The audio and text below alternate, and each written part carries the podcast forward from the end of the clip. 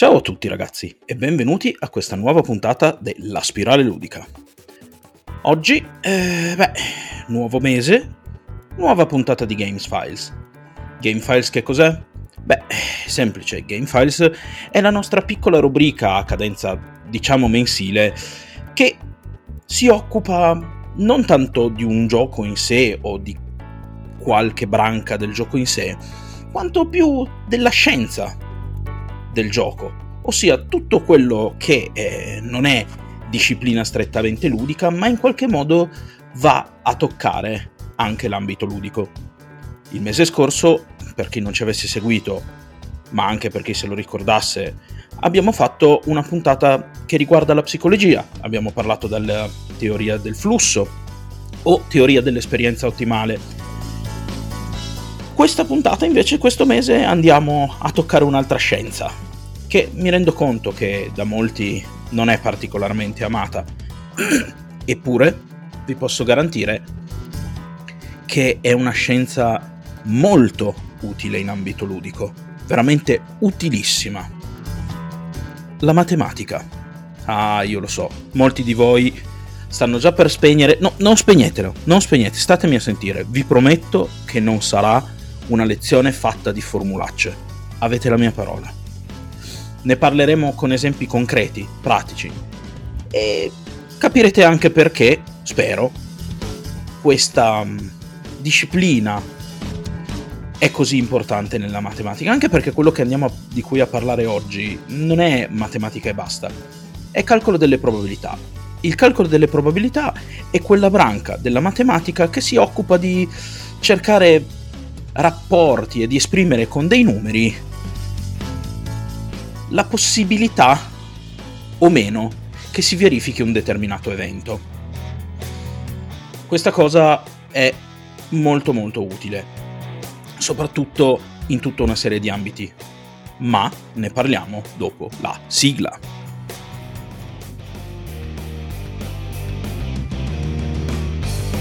La spirale ludica. Scopriamo le regole del gioco. Perché chi non gioca è vecchio dentro. Ed eccoci. Allora, calcolo delle probabilità io lo so, molti di voi diranno no, che palle, numeri.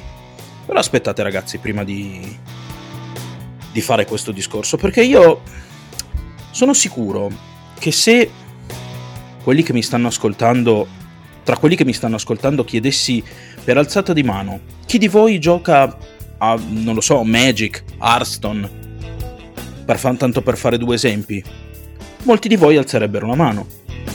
E se chiedessi, e quanti di voi odiano la matematica? Tanti di voi probabilmente alzerebbero la mano. Ma io sono sicuro che molti alzerebbero la mano entrambe le volte. E vi posso garantire che voi, nel momento in cui state giocando a Magic, soprattutto st- o a Hearthstone, e state costruendo un mazzo, state usando matematica lo state facendo senza rendervene conto, ma state facendo dei ragionamenti in testa che sono prettamente matematici. Eh, bella questa, eh? Stavate facendo matematica e magari neanche lo, stavate, lo, lo sapevate. Beh, perché tutto questo? Allora, cominciamo un attimo col dare qualche definizione.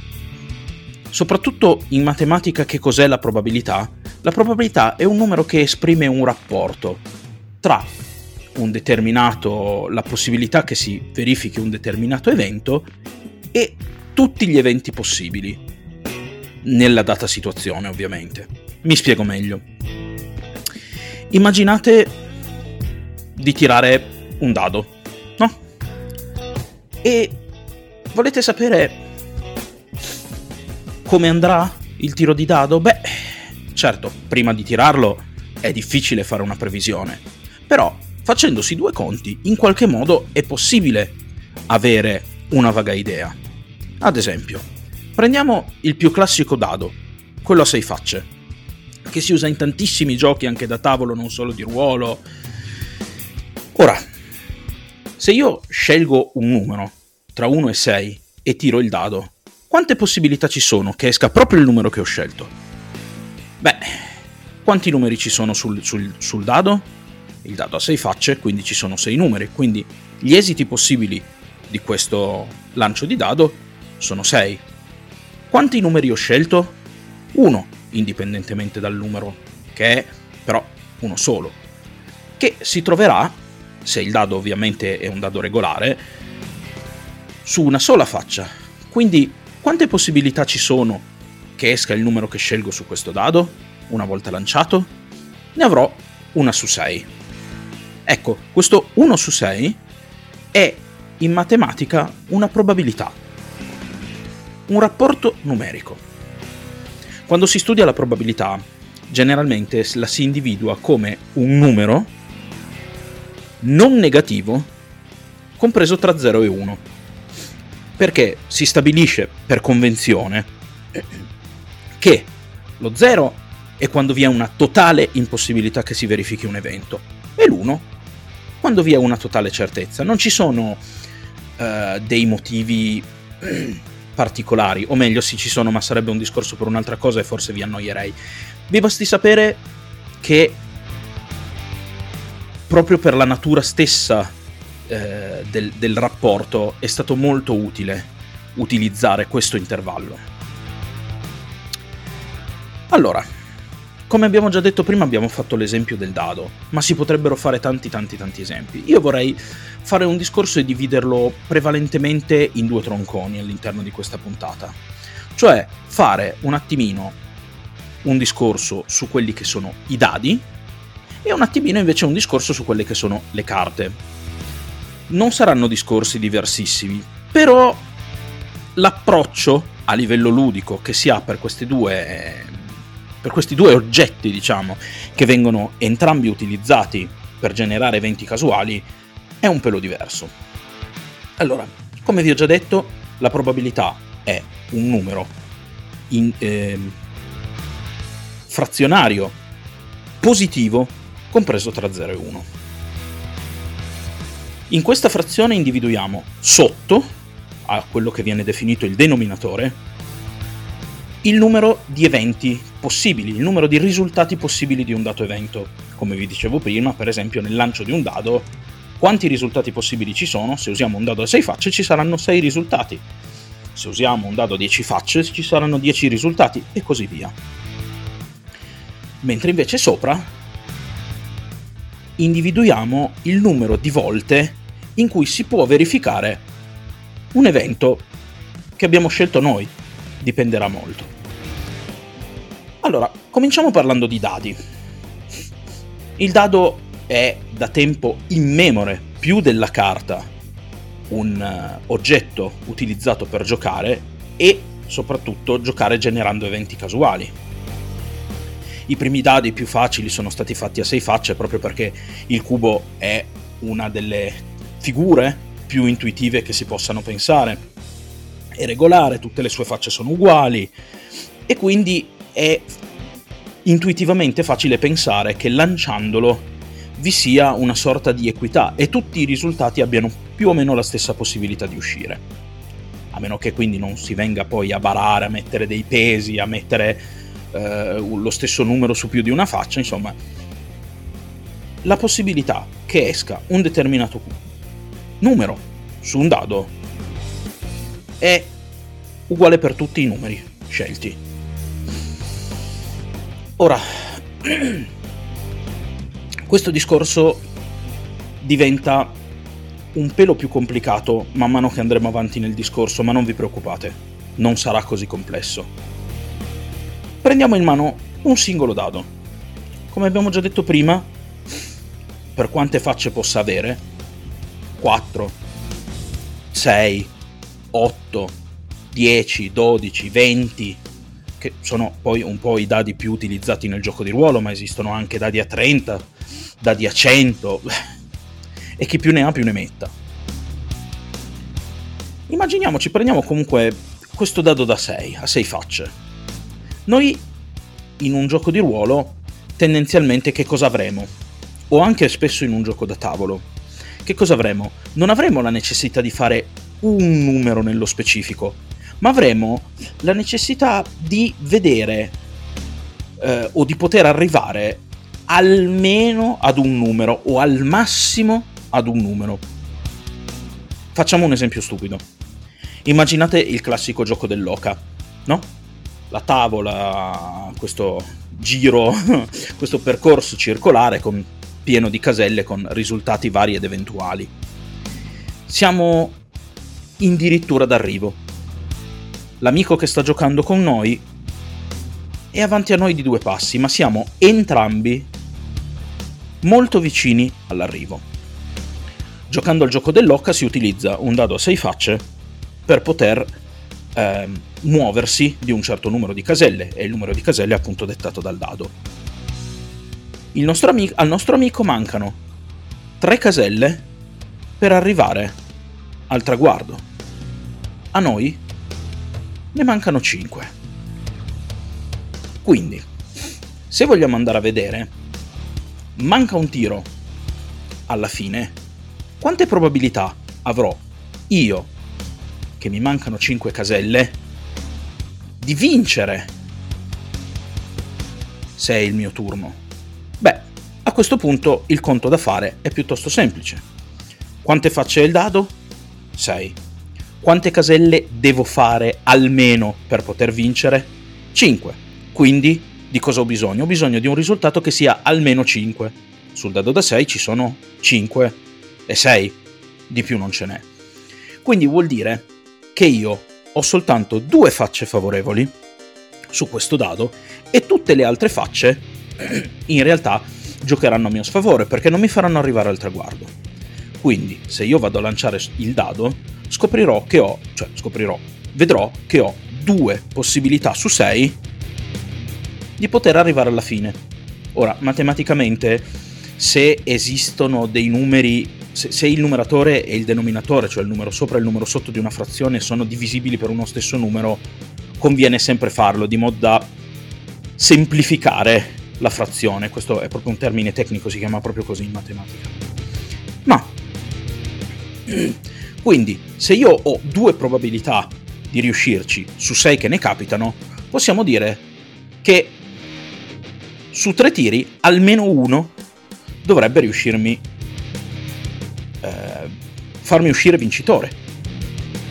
Ok, quindi io avrò una possibilità su tre o due probabilità su sei, se preferiamo rimanere sul 6 perché vi è più comodo, di vincere questa partita. Se io non ci riesco, il mio avversario invece, a cui mancano tre caselle, quante opportunità ha di sbagliare questo tiro? Se a lui mancano tre caselle, sicuramente i numeri che vanno dal 3 in su gli saranno favorevoli perché gli permetteranno di coprire tutte le caselle che gli servono per arrivare alla fine.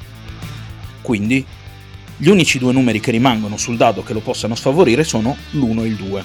Anche qui abbiamo due possibilità su 6 che il nostro amico fallisca. Quindi ammettiamo che tocchi a me. Io ho una possibilità su 3 o due possibilità su 6 se preferite di riuscire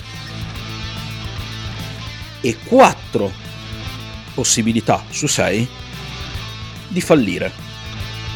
Lui invece al contrario ha una possibilità su 3 di fallire o meglio 2 su 6, e 4 possibilità su 6 o 2 su 3 di riuscire. Chiaramente lui è in vantaggio. Ma ricordatevi sempre che quando stiamo parlando di probabilità, questi calcoli ci aiutano più o meno orientativamente a capire e ad avere un panorama della situazione. Non possono darci una precisione millimetrica e certa di quello che succederà ricordatevelo sempre bene. Però perché è importante questa cosa? Perché, ritornando all'esempio del gioco dell'oca, se io per qualche motivo ho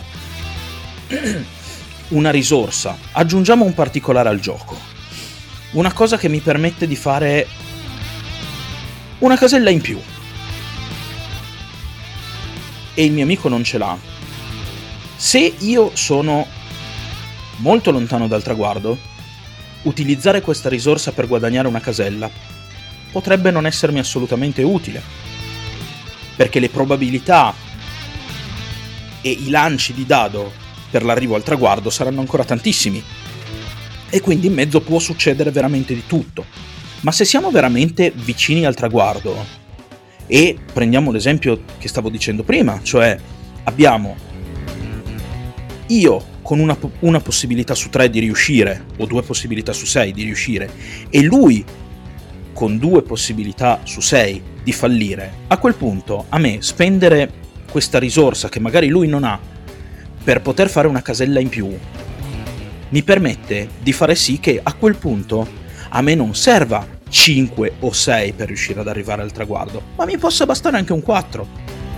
E quindi a questo punto per me la spesa di questa risorsa diventa importante. Perché qui sì che io, facendomi due calcoli, ho ben chiaro il peso di questa scelta. Ed è per questo, ragazzi, che vi parlo oggi di questa disciplina matematica che potrebbe far storcere un po' il naso a molti. Perché la capacità di destreggiarsi con pochi conti semplici, perché molto spesso nei giochi i conti non sono difficili da fare, spesso. Poi ci sono giochi in cui purtroppo i conti sono molto più difficili, per esempio i videogiochi, ma ne parleremo in un'altra puntata. Se io imparo a farmi questi conti, imparerò a capire, per esempio, quando e come spendere le mie risorse in modo più efficiente. Perché se queste risorse alterano la probabilità, è molto meglio che alterino la probabilità quando io so esattamente, cioè ho un panorama più chiaro di cosa sta per succedere. Come vi dicevo, se sono a metà del percorso di questo gioco dell'oca, sarà troppo lontano e rischio di buttarla via. Perché magari sul momento mi fa passare davanti al mio avversario, ma poi, chi lo sa, i tiri di dado ulteriori potrebbero non essermi tanto favorevoli. Ma qui, sul finale, averla diventa determinante e sapere esattamente di quanto mi cambia poter spendere questa risorsa è un fattore molto importante all'interno di un gioco. Perché? Eh, banalmente perché mi permette di stabilire una strategia. E quindi, tanto per cominciare, per esempio, come vi dicevo, eh, capire come spendere delle risorse, importantissimo. Se diceva Sun Tzu nell'arte della guerra che se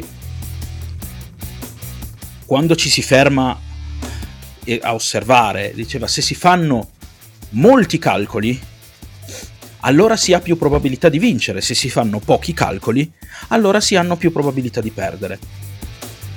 E in questo caso la parola calcoli è importante, fondamentale, perché in molti giochi è proprio questo il concetto cardine. Dall'altra parte, invece, per esempio, per fare un altro esempio di quanto potrebbe essere utile conoscere un minimo i principi di questa disciplina, parliamo dei giochi di carte.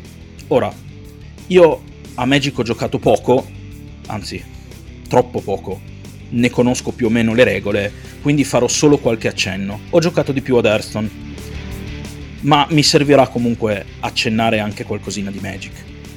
Ma partiamo da Hearthstone. Ora, Hearthstone è un gioco di carte in cui ognuno ha il suo mazzo di carte. Ogni carta ha un certo tipo di effetto ed un costo.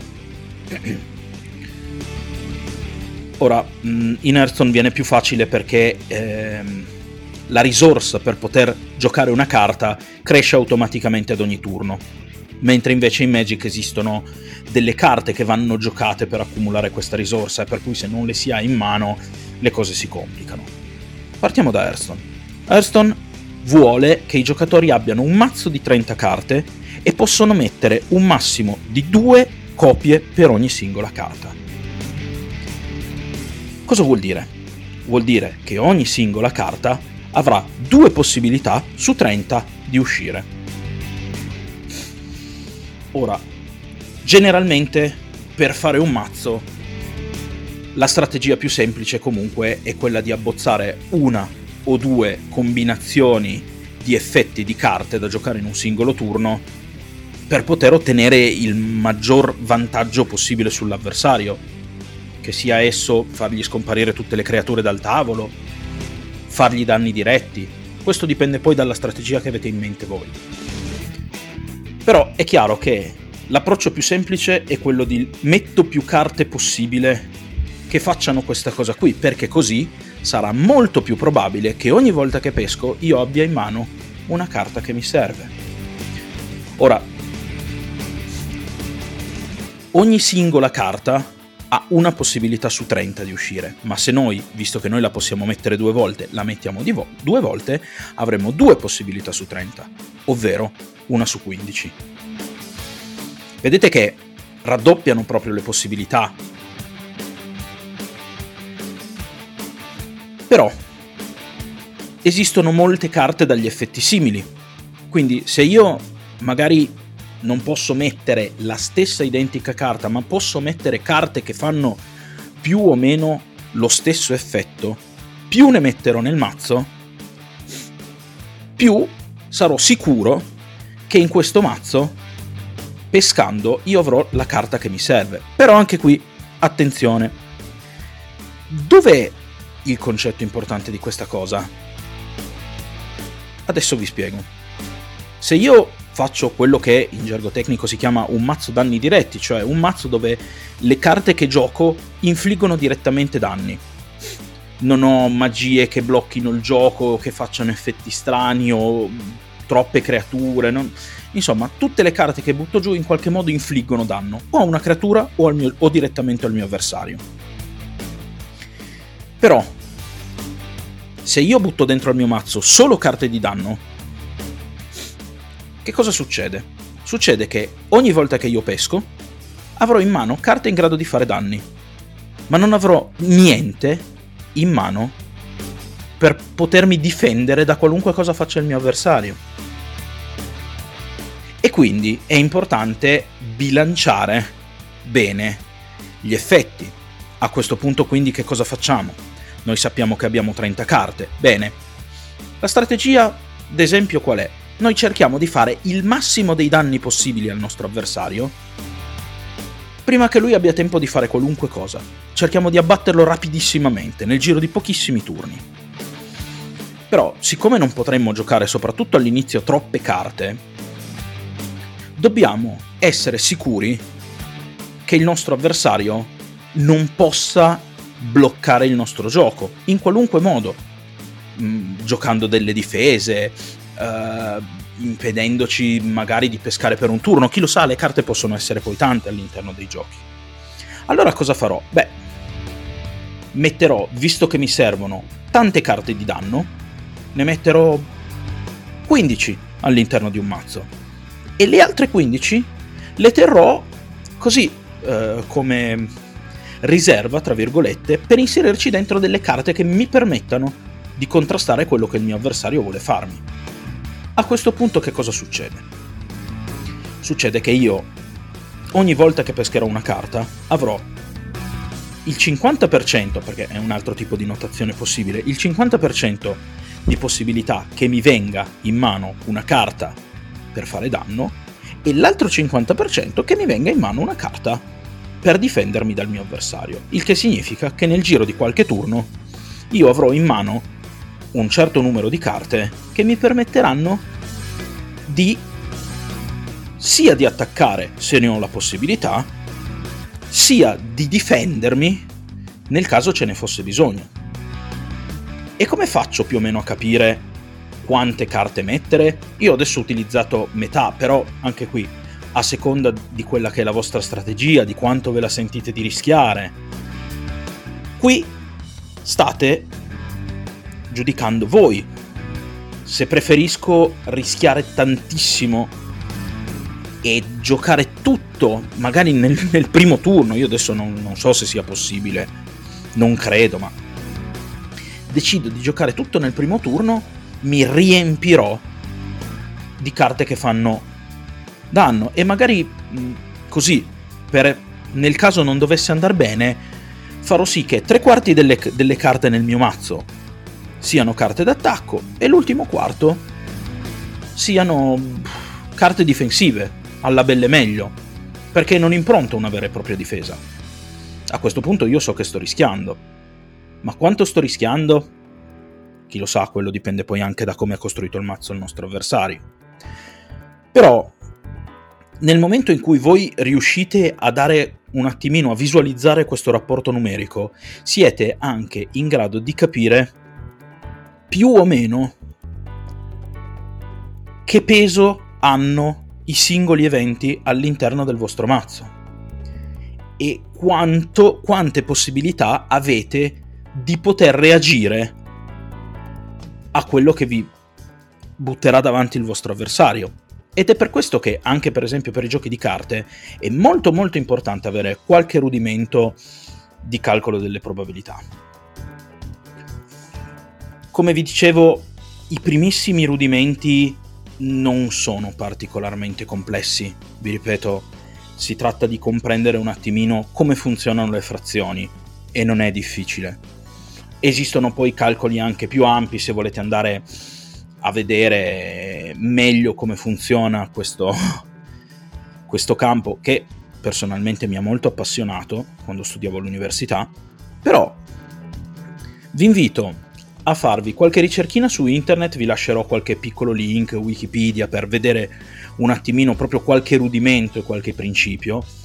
E vi lascerò anche sotto in descrizione il link, se c'è ancora, di una piccola applicazione che io utilizzavo moltissimo qualche anno fa e che calcola al vostro posto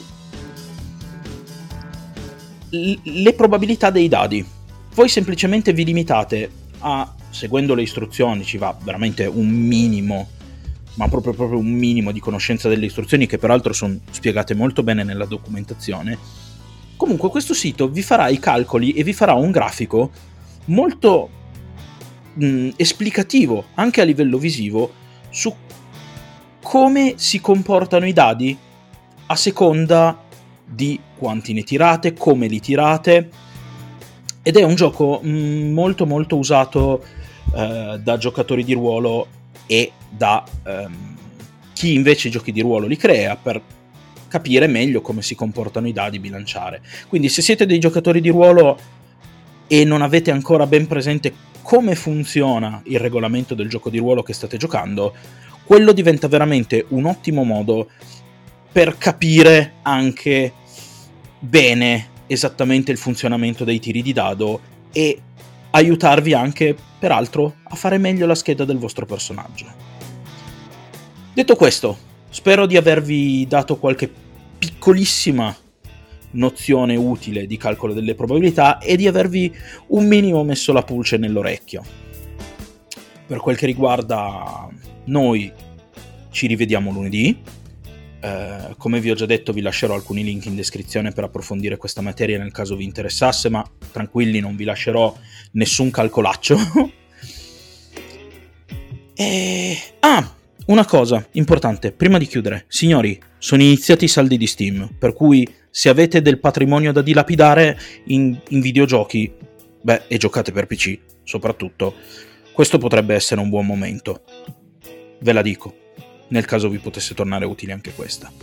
Detto questo, non posso che salutarvi, augurarvi assolutamente un buon fine settimana, nella speranza che possiate divertirvi e ci vediamo lunedì con il solito appuntamento delle news e come diceva, ricordate sempre, George Bernard Shaw, l'uomo non smette di giocare perché invecchia, ma invecchia perché smette di giocare. Ci vediamo lunedì.